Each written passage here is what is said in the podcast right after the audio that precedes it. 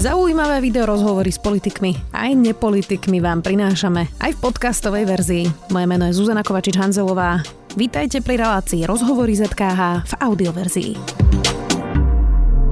Ďakujeme, že ste hlbaví, ste tolerantní, ste nadšení, ste horliví, ste chápaví, ste kritickí, ste citliví, ste zvedaví, ste vnímaví a pozorní.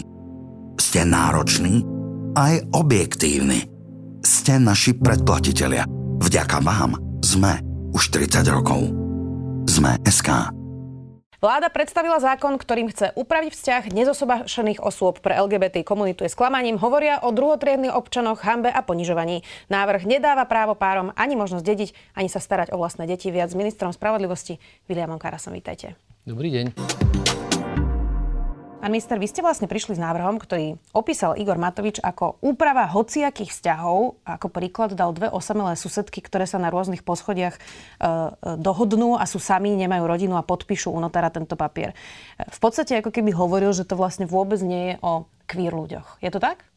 Ja si myslím, že e, tento návrh je e, zásadnou zmenou a posunou vpred. Ja počúvam už 30 rokov že sa ide riešiť situácia jednak párov rovnakého pohľavia, ale aj nezosobášených párov, e, kde jednoducho dlhodobo sa ozývali hlasy z každej strany a vždy sa to vracalo a vždy na novo to bolo veľké politikum, ako túto situáciu riešiť. E, ja som e, tento mandát nielenže dostal, ja som sa o neho aj hlásil, pretože som si povedal, že je tu priestor, sú potvorené dvierka, je tu potvorené okno, aby sa jednoducho táto vec zmenila. Ja som aj cítil a šípil, že je tu naozaj ten priestor, že sa to bude dať urobiť.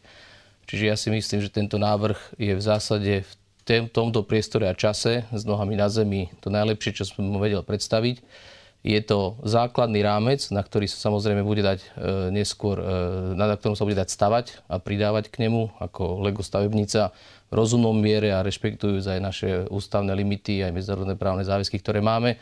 Čiže z môjho pohľadu je to veľmi vhodný návrh, ktorý rieši aj situáciu osôb rovnakého pohľavia, ktoré žijú spolu, pretože návrh je postavený na princípe, že štát sa nestará do ľudí, ale o ľudí, čiže nejdeme do spálni ľuďom, jednoducho navrhujeme riešenie pre konkrétne životné situácie a určite tam sa nájde mnoho životných situácií. Vychádzali sme z tohto balíka, ktorý t- práve tieto skupiny prezentovali ministerstvu dlhodobo, nielen za mojej e, riele. No, dobre, ale napríklad nedáva párom možnosť dediť ani mať bezpodielové e, spoluvlastníctvo, neupravuje ani ich spoločné deti, aby teda ten jeden, ten druhý rodič mohol byť ako keby zapísaný prakticky. E, hovoria e, takéto rodiny, že majú problém vôbec vyzdvihnúť svoje dieťa zo škôlky, hoci sú to prosto deti, ktoré žijú v duhových rodinách.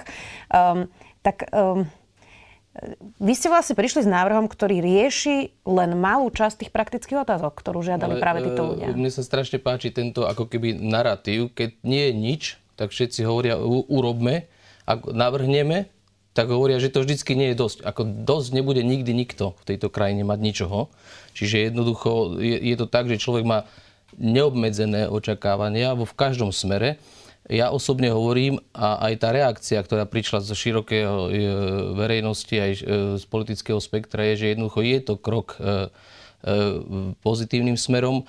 Jednoducho naozaj reaguje na mnohé životné situácie a ja si myslím, že je to dobrý návrh, Prečo vecný tam návrh. Je je tam, je, ja som, ak by niekto počúval, je tam časť správcu dedičstva a potom je tam časť o súkromných nadáciách, cez ktoré bude možné nastavovať a riešiť mnohé otázky, mnohé otázky, ktoré na dnes v slovenskom právnom poriadku nie je možné riešiť. A v iných e, jurisdikciách to možné je. Čiže e, bude to veľmi flexibilné, bude to oveľa lepšie ak, e, možné nastaviť, bude možné spravovať rodinný majetok, rodinné podniky, ale rovnako si nastavovať aj majetkové, majetkové práva navzájom. Čiže ak niekto hovorí, že to nerieši otázku spravovania majetku a dedenia, tak to nie je pravda. Ne, nerieši to dedické skupiny. My nevstupujeme do občianského zákonníka. Taký mandát som ani nemal. Ani si nemyslím, že dnes je to správne. My jednoducho nastavujeme také technické a právne nástroje, kde sa to bude veľmi jednoduchou formou dať nastaviť. Podľa Martina Macka z Inakosti je síce dobré, že sa vyrieši prístup k zdravotnej dokumentácii, ale že v praxi majú páry rovnakého pohľavia problém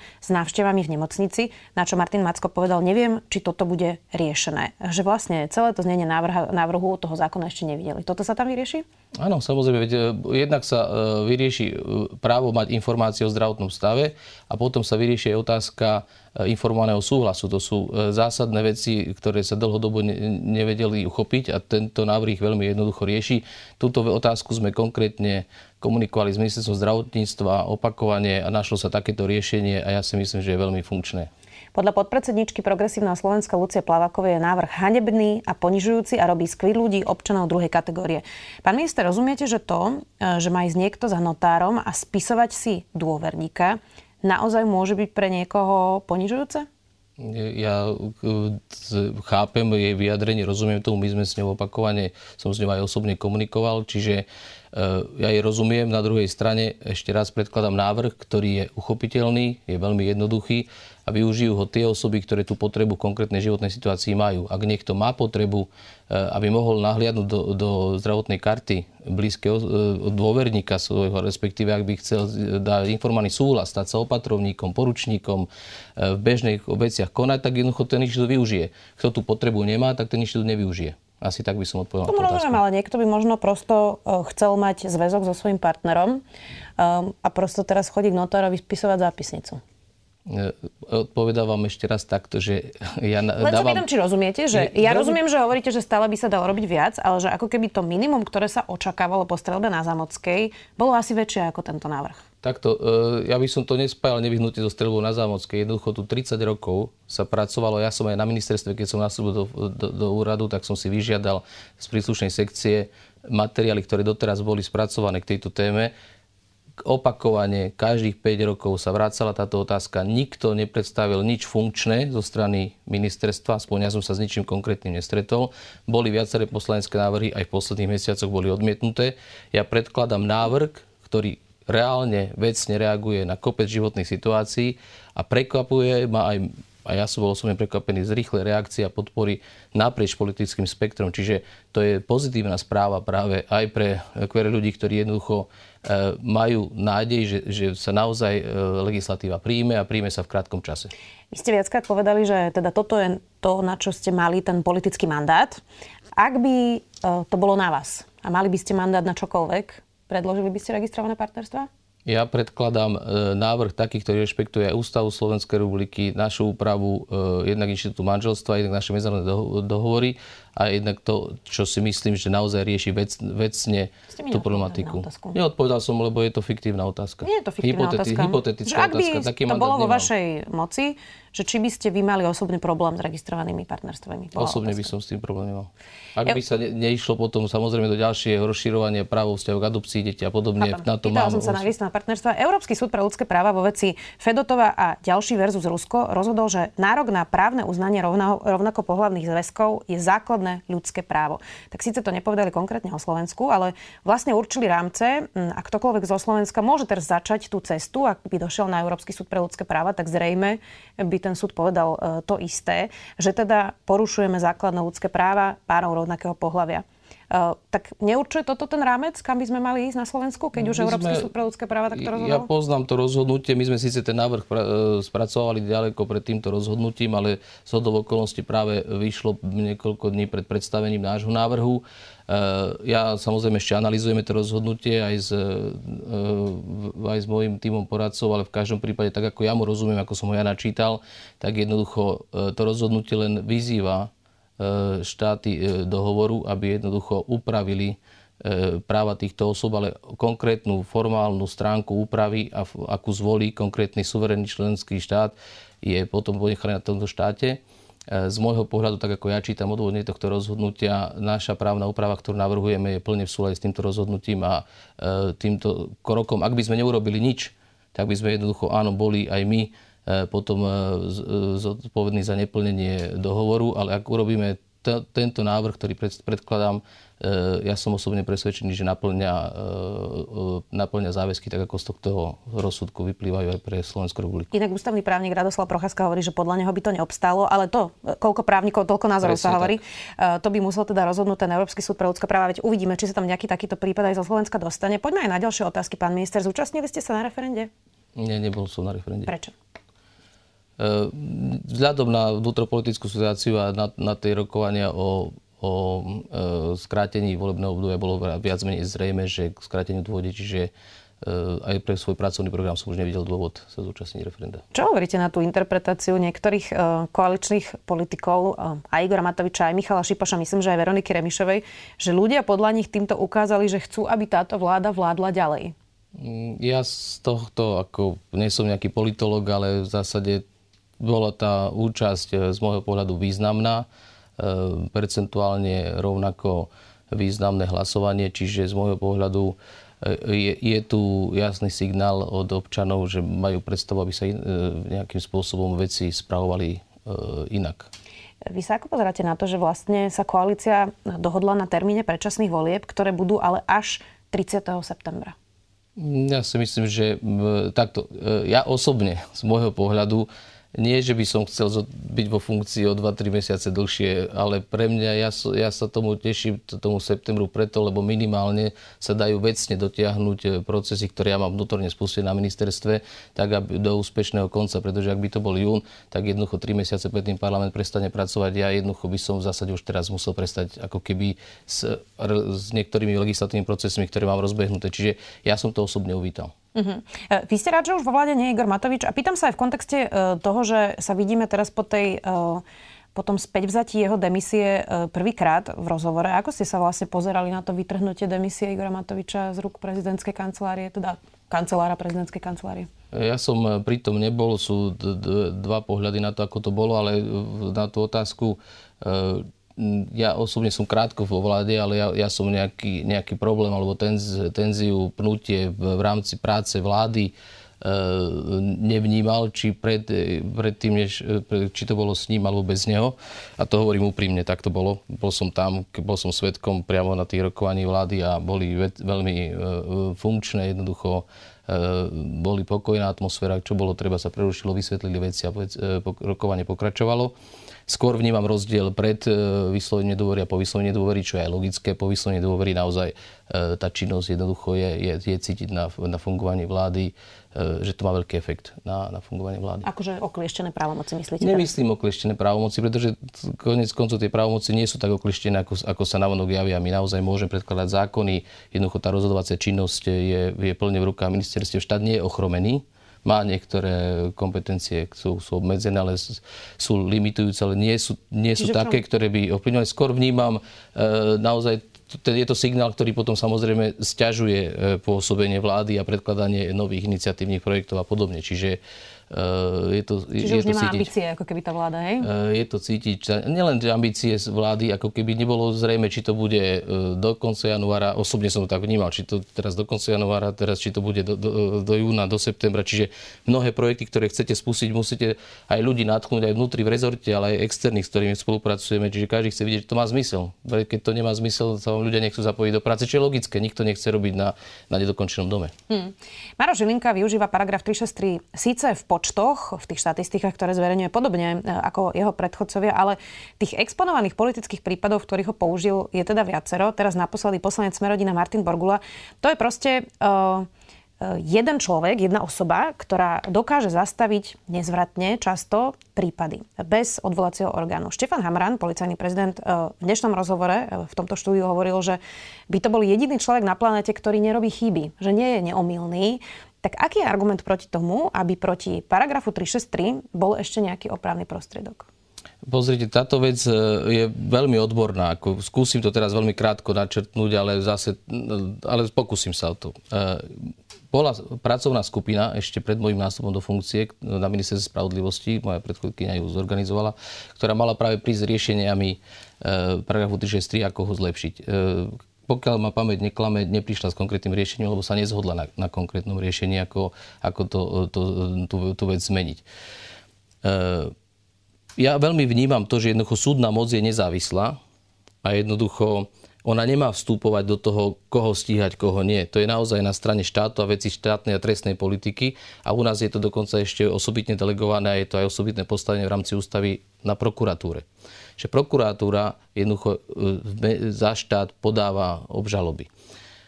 A teraz dávať opravný prostriedok proti rozhodnutiu e, generálneho prokurátora, treba sa na tom zhodnúť, ako to urobiť, ako technicky, pretože súd by nemal rozhodovať o tom, koho žalovať, koho nie. Súd rozhoduje o tom, či je niekto vinný alebo nevinný ale nie o tom, koho žalovať a koho nie.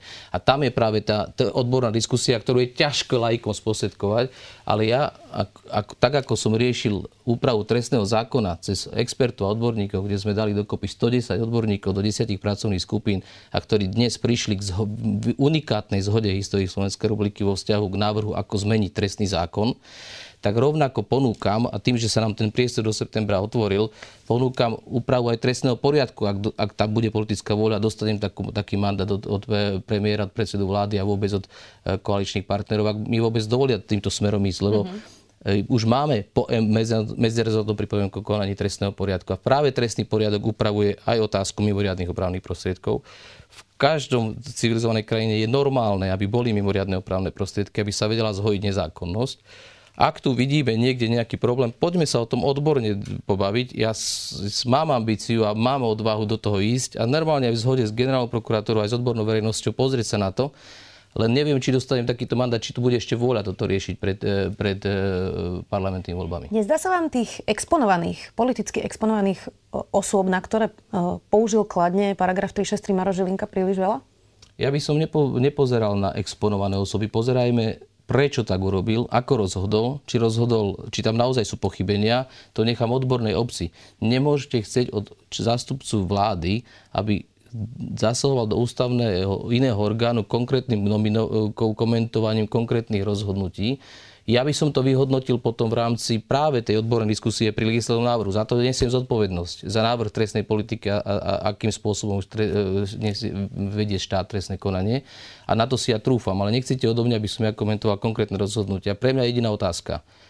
Tam, kde rozhodol, rozhodol a našiel porušenie, nech odborná obec, akademická obec, máme tu kopec e, kapacít, e, my máme veľmi totiž právnu vedu trestného práva na vysokej úrovni. Naozaj, ako v rámci Slovenskej republiky máme výborné katedry trestného práva, máme výborných profesorov, nech podrobia kritike jednotlivé rozhodnutia a nech to odborná obec jednoducho okomentuje. Nepatrí z môjho pohľadu politikom hodnotiť ako, ako sa robí e, a rozhoduje v konkrétnych trestných konaniach. Naozaj to politikov nepatrí. Skúsim to ešte inak. Odsudený Tomáš Rajecký pri odchode e, zo súdu, ktorý rozhodoval o jeho dohode o vine a treste, povedal, že na Slovensku je selektívna spravodlivosť a vyjadril sa tak potom, čo ho odsúdili za prezradenie daňového tajomstva, ktoré sa týkalo ex-prezidenta Andreja Kisku.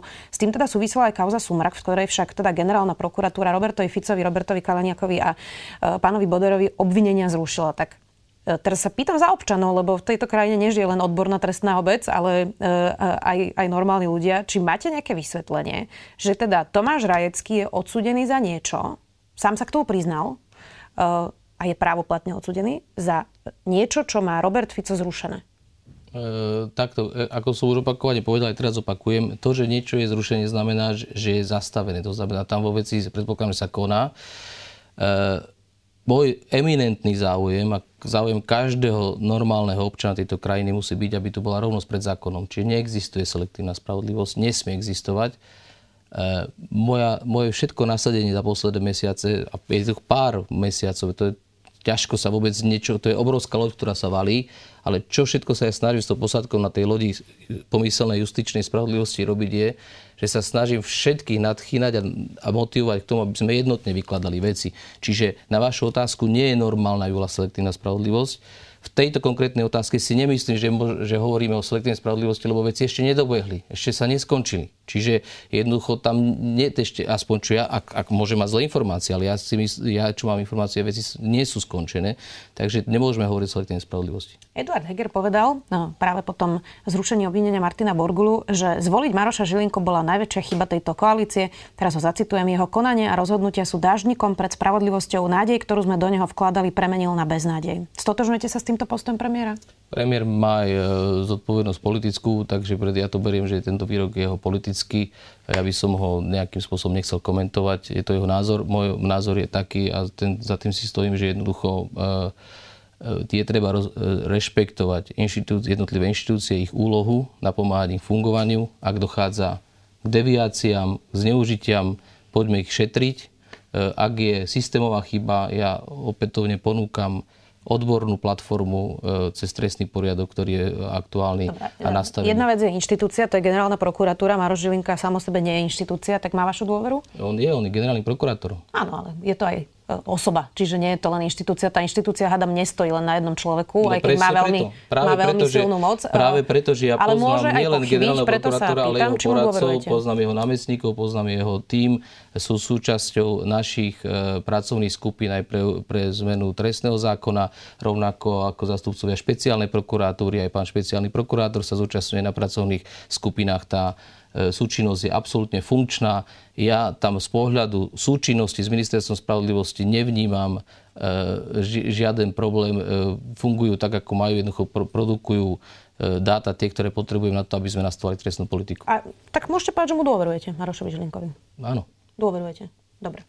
Uh, on teda po tej tlačovke, alebo respektíve nazvime to asi vyhlásenie o, o, o Martinovi Burgulovi, odmietol odpovedať na úplne normálne vecné otázky. Má to takto vyzerať? Nemal by to lepšie vysvetliť? Pozrite, za opätovne nechcem ja komentovať jeho mediálnu komunikáciu, viacka sme sa o tom interne bavili, ale je to jeho nastavenie, akým spôsobom on komunikuje. Ja som minister spravodlivosti, on je generálny prokurátor. Osobne si myslím, že je dobré nastavovať komunikáciu jednoducho vecne, e, aj za cenu, a to sa deje aj mne, veď e, aj moje výroky, moja komunikácia je častokrát zneužitá, inak otočená jednoducho aj, aj, aj napriek tomu aj dnes som tu. Ja snažím vaše, na vaše slova otázky. E, neprekrúcať, teda dúfam, Chápem. že sa mi to darí. E, čo vlastne tie predčasné voľby e, znamenajú pre súdnu reformu, pán minister? Vy ste ju posunuli teda na 1. jún 2023, potom teda v septembri, možno v oktobri, kým sa zloží vláda, skončíte. Čo to znamená pre súdnu reformu práve tie predčasné voľby? Ja, ja si myslím, že našťastie nič. Ak by to bolo v júni, možno niečo, ale ak to bude v septembri, tak si myslím, že to neznamená nič. V dobrom slova zmysle, ja som aj dnes mal poradu s všetkými E, predsedami krajských súdov, aj nových e, zriadených správnych súdov, aj predsedu špecializovaného súdu. E, práve sme intenzívne diskutovali na tému implementácie súdnej mapy, aktuálne kde sme, kde treba ešte pridať. Jednoducho tie procesy sú rozbehnuté ja robím všetko preto, aby 1.6. tá mapa sa spustila. Čiže ak sa pýtate ešte raz na vašu otázku, či voľby majú nejaký vplyv na súdnu mapu a implementáciu, nemajú. Hmm.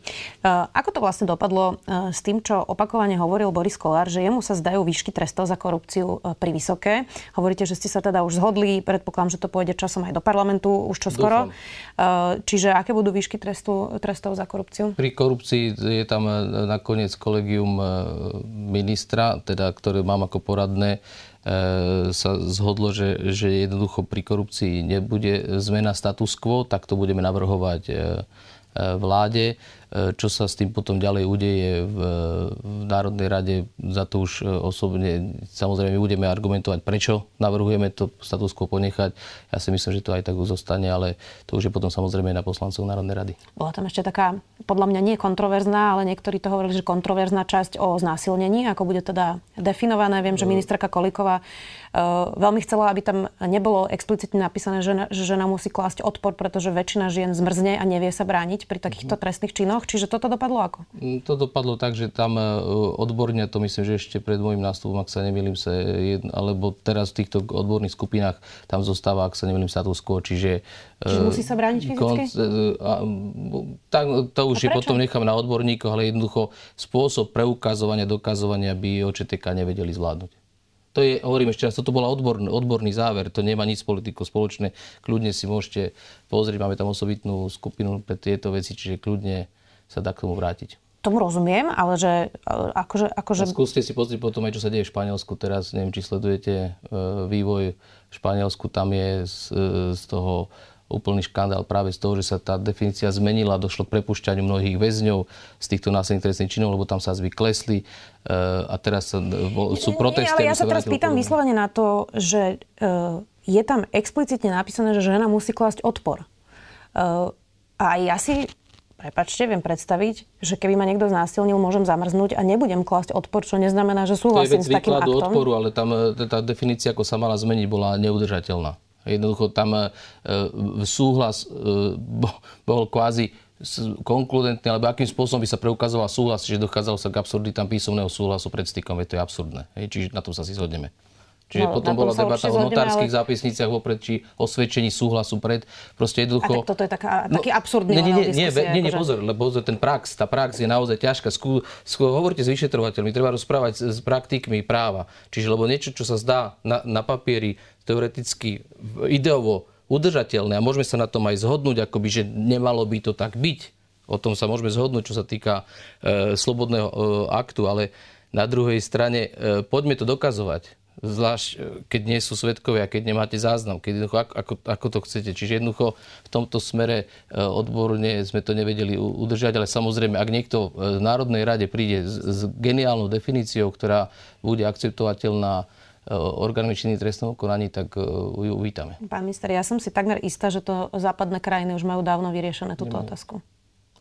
Nie, po, po, hovorím ešte raz, kľudne sa pozrite napríklad na španielský príklad. Hm. Uh, Niekto vás volal do politiky aj natrvalo? Lebo ste tam teda ako keby odborník na chvíľu, keď to tak nazvem. E, napríklad Eduard Heger teda sklada nejaký nový projekt e, alebo nejaké iné strany vás možno oslovili. Skúšal to niekto? Pozrite, ja som zobral túto funkciu verejnú e, zo dňa na deň v tom zmysle, že išlo o priestor, kde som vedel spojiť moju skúsenosť s potrebou reálnou. Videl som v justícii reálny chaos a mal som dojem, že ho viem nejakým spôsobom usporiadať myslím, že za to tie posledné mesiace to darí. Čiže ja... Či máte ambície otvorený, pokračovať v politike, myslím? Vždycky sa musí stretnúť ako keby v dobrom slova zmysle dopyt a ponuka v tom zmysle, že dostanem dôveru a ja budem vidieť, že to je reálne aj udržateľ, uskočiteľné. Lebo tu napríklad som na dve konkrétne veci tú dôveru cítil, preto som to, e, ten mandát aj zobral a v zásade v súdnej mape sa naplňa aj tým odsunom, aj implementáciou a v trestnom zákone sme už skoro na konci. A k tomu ešte pripudli životné situácie, čo som zobral ako čerešničku na torte. Čiže som, som vďačný za to, že jednoducho tá možnosť prišla. A Eduard Heger vám nenúkal ísť s ním do jeho nového projektu? Nekomunikovali sme o tom. Možno KDH? Alebo nejaká iná strana? Nikto vás neoslovil zatiaľ? Nebudem to teraz komentovať. Ešte jedna otázka, a už je záverečná, slúbujem. Robert Fico napríklad otvorene komunikuje, že ak by znova vyhral voľby, voľby že pôjde cestou Maďarska. Dokonca spomínal najprv zrušenie špeciálnej prokuratúry, potom to upravil na to, že ju netreba zrušiť, ale že vymenia Daniela Lipšica. Ako sa pozeráte na tieto výhražky uh, nezávislých inštitúcií No, on nie je nezávislá uh, inštitúcia. Nie, pardon, zle som to vyskloňovala. Nezá... Voči nezávislým inštitúciám. Tak, e, samozrejme, e, sú to z môjho pohľadu nenáležité narážky. Na druhej strane i, i, plne to patrí politikovi, pretože politik patrí? môže... Pre, patrí to predkladať návrhy, ako by on konal, ak by mal moc. Veď to je práve, že tu, tu by sme to mali privítať, lebo je to čitateľné, čo komunikuje, čiže vieme, čo od neho možno očakávať. Mm-hmm. Čiže ja uprednostňujem na druhej strane radšej priamosť, ako hovoriť e, jedno a robiť druhé. Čiže v tomto smere e, tomu, tomu rozumiem a nevnímam to negatívne. Na druhej strane samozrejme potom je diskutabilná otázka jeho Eh, aj procesného postavenia a podobne, tam už si myslím, že to nie, nie, nie je náležité, ale nevadí. Ale eh, čo by som chcel povedať je, že jednoducho eh, mne adresujú otázky aj z iných, aj zo zahraničia, keď sa stretám aj s bývalými ministrami spravodlivosti iných krajín, respektíve s ministrami, aká je tá skúsenosť, ako ju vyhodnocujeme so stupom času, lebo niekde sú tendencie to implementovať, niekde nie. Niektorí... Myslíte teda špeciálnu prokuratúru? Áno, áno, aj špeciálnu prokuratúru, špeciálny súd. E, sú rôzne názory. Ja si myslím, že tu, tu u nás je, je ten systém brzda protiváh nastavený, je tu najvyšší súd, e, funkčný ústavný súd, aj v zásade úloha generálnej prokuratúry, bez hľadu na to, jak sa niekto pozerá, proste plní tú úlohu brzda protiváh a si myslím, že tak je to správne. Čiže on plní svoju úlohu, e, ale na druhej strane sú tu brzdy a protiváhy, čím myslím aj opravné prostriedky na najvyššom súde, či už aj ústavný súd viackrát korigoval rozhodovaciu činnosť. Čiže ja si myslím, že tak, ako je to nastavené, je to v hm. poriadku. Hmm. teraz sa veľa debatuje o tom, že hm, podmienkou Igora Matoviča na predčasné voľby bolo to, aby sa vlastne ústavne zabetonoval jeden volebný obvod, aby sa teda neminili volebné obvody. Malo by to takto byť pár mesiacov pred voľbami už bez ohľadu na to, akú, akú má to motiváciu, ale teda e, aj Viktor Orbán menil tesne pred voľbami pravidla volieb e, a, a, a teraz ne, neobvinujem Igora Matoviča nie, nie, z takýchto ja, nie, nie, motivácií, ale či to prosto má byť pár mesiacov pred voľbami, že tá súčasná vláda ide ešte zabetonovať nejaký systém. Pozrite, stále sa cítim ešte ako profík, viac ako politik, mm, čiže na to mám len jednu odpoveď, čo ma učili v školských laviciach, že jednoducho zásadné zmeny, či už ústavy, alebo zásadné zmeny politického volebného systému sa nemôžu zdiať zo dňa na deň a nemali by sa diať. Ale my sme si na, na túto vec už pozabudli a pozabudli na to všetky garnitúry. Čiže jednoducho v knihách nás to učia takto, v živote to robíme inak. Či je to správne, osobne si myslím, že nie, ale takto, tu, takto si tu, tu žijeme. Čiže jednoducho my sme si zvykli meniť ústavu len tak. Proste teraz, ale teraz hovorím naprieč. Naprieč, to vôbec neadresujem tuto. Čiže Inými slovami, akademicky to by sa to takto robiť nemalo. E, fakticky sa to takto opakovane robí. Je to podľa mňa daň aj za jedna relatívne mladú krajinu, ktorá ešte stále, môžeme sa baviť, či 30 rokov je dosť, či nie, ale jednoducho hľada cestu k svojej identite, k svojim koreňom, k tomu, čo by malo predurčovať, ako by ten život sa to mal formovať a jednoducho učíme sa za pochodu. Hej, lebo my sme si niečo implementovali. Ústavu sme si nejako na začiatku napísali, ako by to bolo ideálne, ale život nám bežal inak, tak sme začali tú ústavu prispôsobovať životu a naopak. Hej. Čiže či je to správne, každý čistý purista, právny by vám povedal, že to správne nie je, ale na druhej strane e, nie sme to len my. Je to proste dozrievajúca demokracia. Ďakujem pekne, že ste si našli čas. Minister spravodlivosti William Karas. Ďakujem. Počúvali ste podcastovú verziu relácie Rozhovory ZKH. Už tradične nás nájdete na streamovacích službách, vo vašich domácich asistentoch, na Sme.sk, v sekcii Sme video a samozrejme aj na našom YouTube kanáli Denníka Sme. Ďakujeme. Ďakujeme, že ste hlbaví, ste tolerantní, ste nadšení, ste horliví, ste chápaví, ste kritickí, ste citliví, ste zvedaví, ste vnímaví a pozorní. Ste nároční aj objektívni. Ste naši predplatitelia. Vďaka vám sme už 30 rokov. Sme SK.